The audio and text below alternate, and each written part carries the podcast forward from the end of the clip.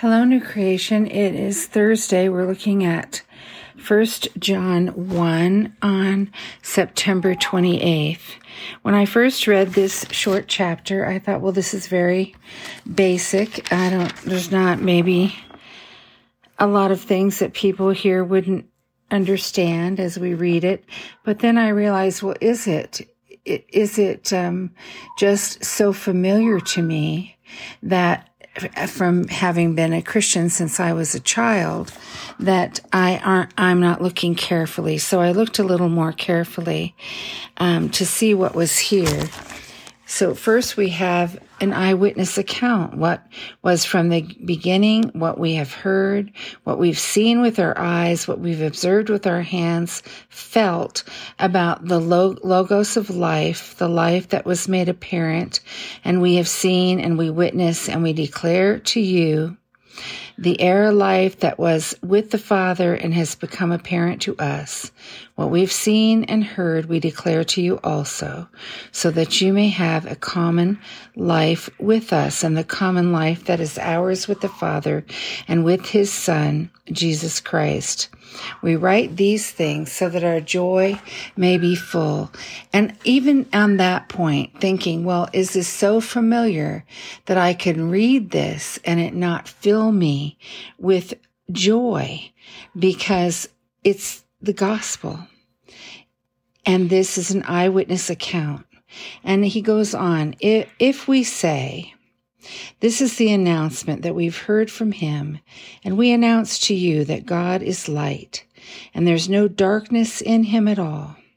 If we say that we have a common life with him and walk around in darkness, we falsify and we don't do the truth. So it's not about a false, lazy sense of grace.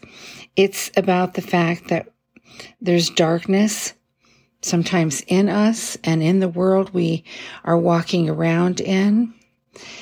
And it's in God that there's only light and no darkness at all.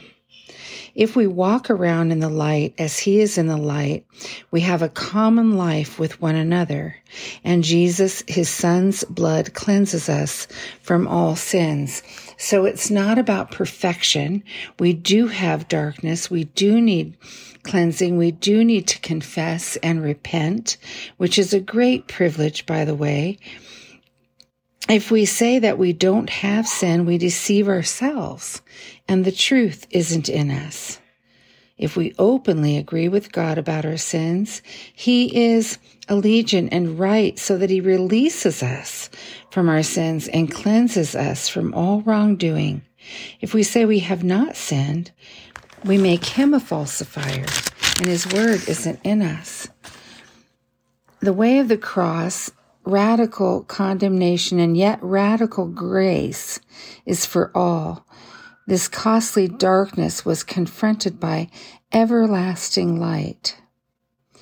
The reality of the darkness that lurks within our own being and, and in the world that we walk around in can be penetrated and dispelled only by God, who is light.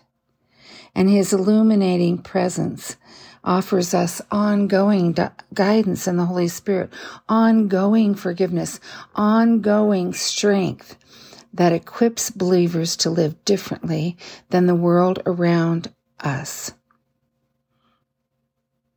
So we want to be challenged and take seriously both our human brokenness, which must be addressed in an ongoing way, and our identity as believers, as children of God.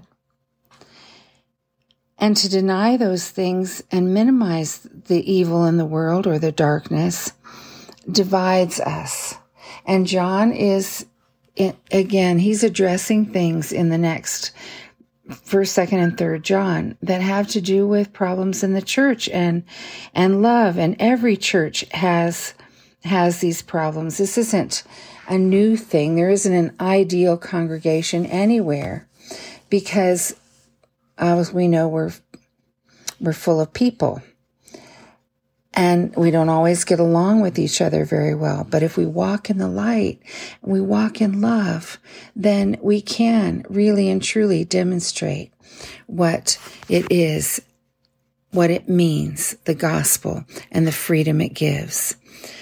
Thank you for this, Jesus. Thank you for these foundational words. Lord, adjust our thinking, adjust our hearts, give us vision that sees and ears that hear and hearts of flesh. In Jesus' name, amen.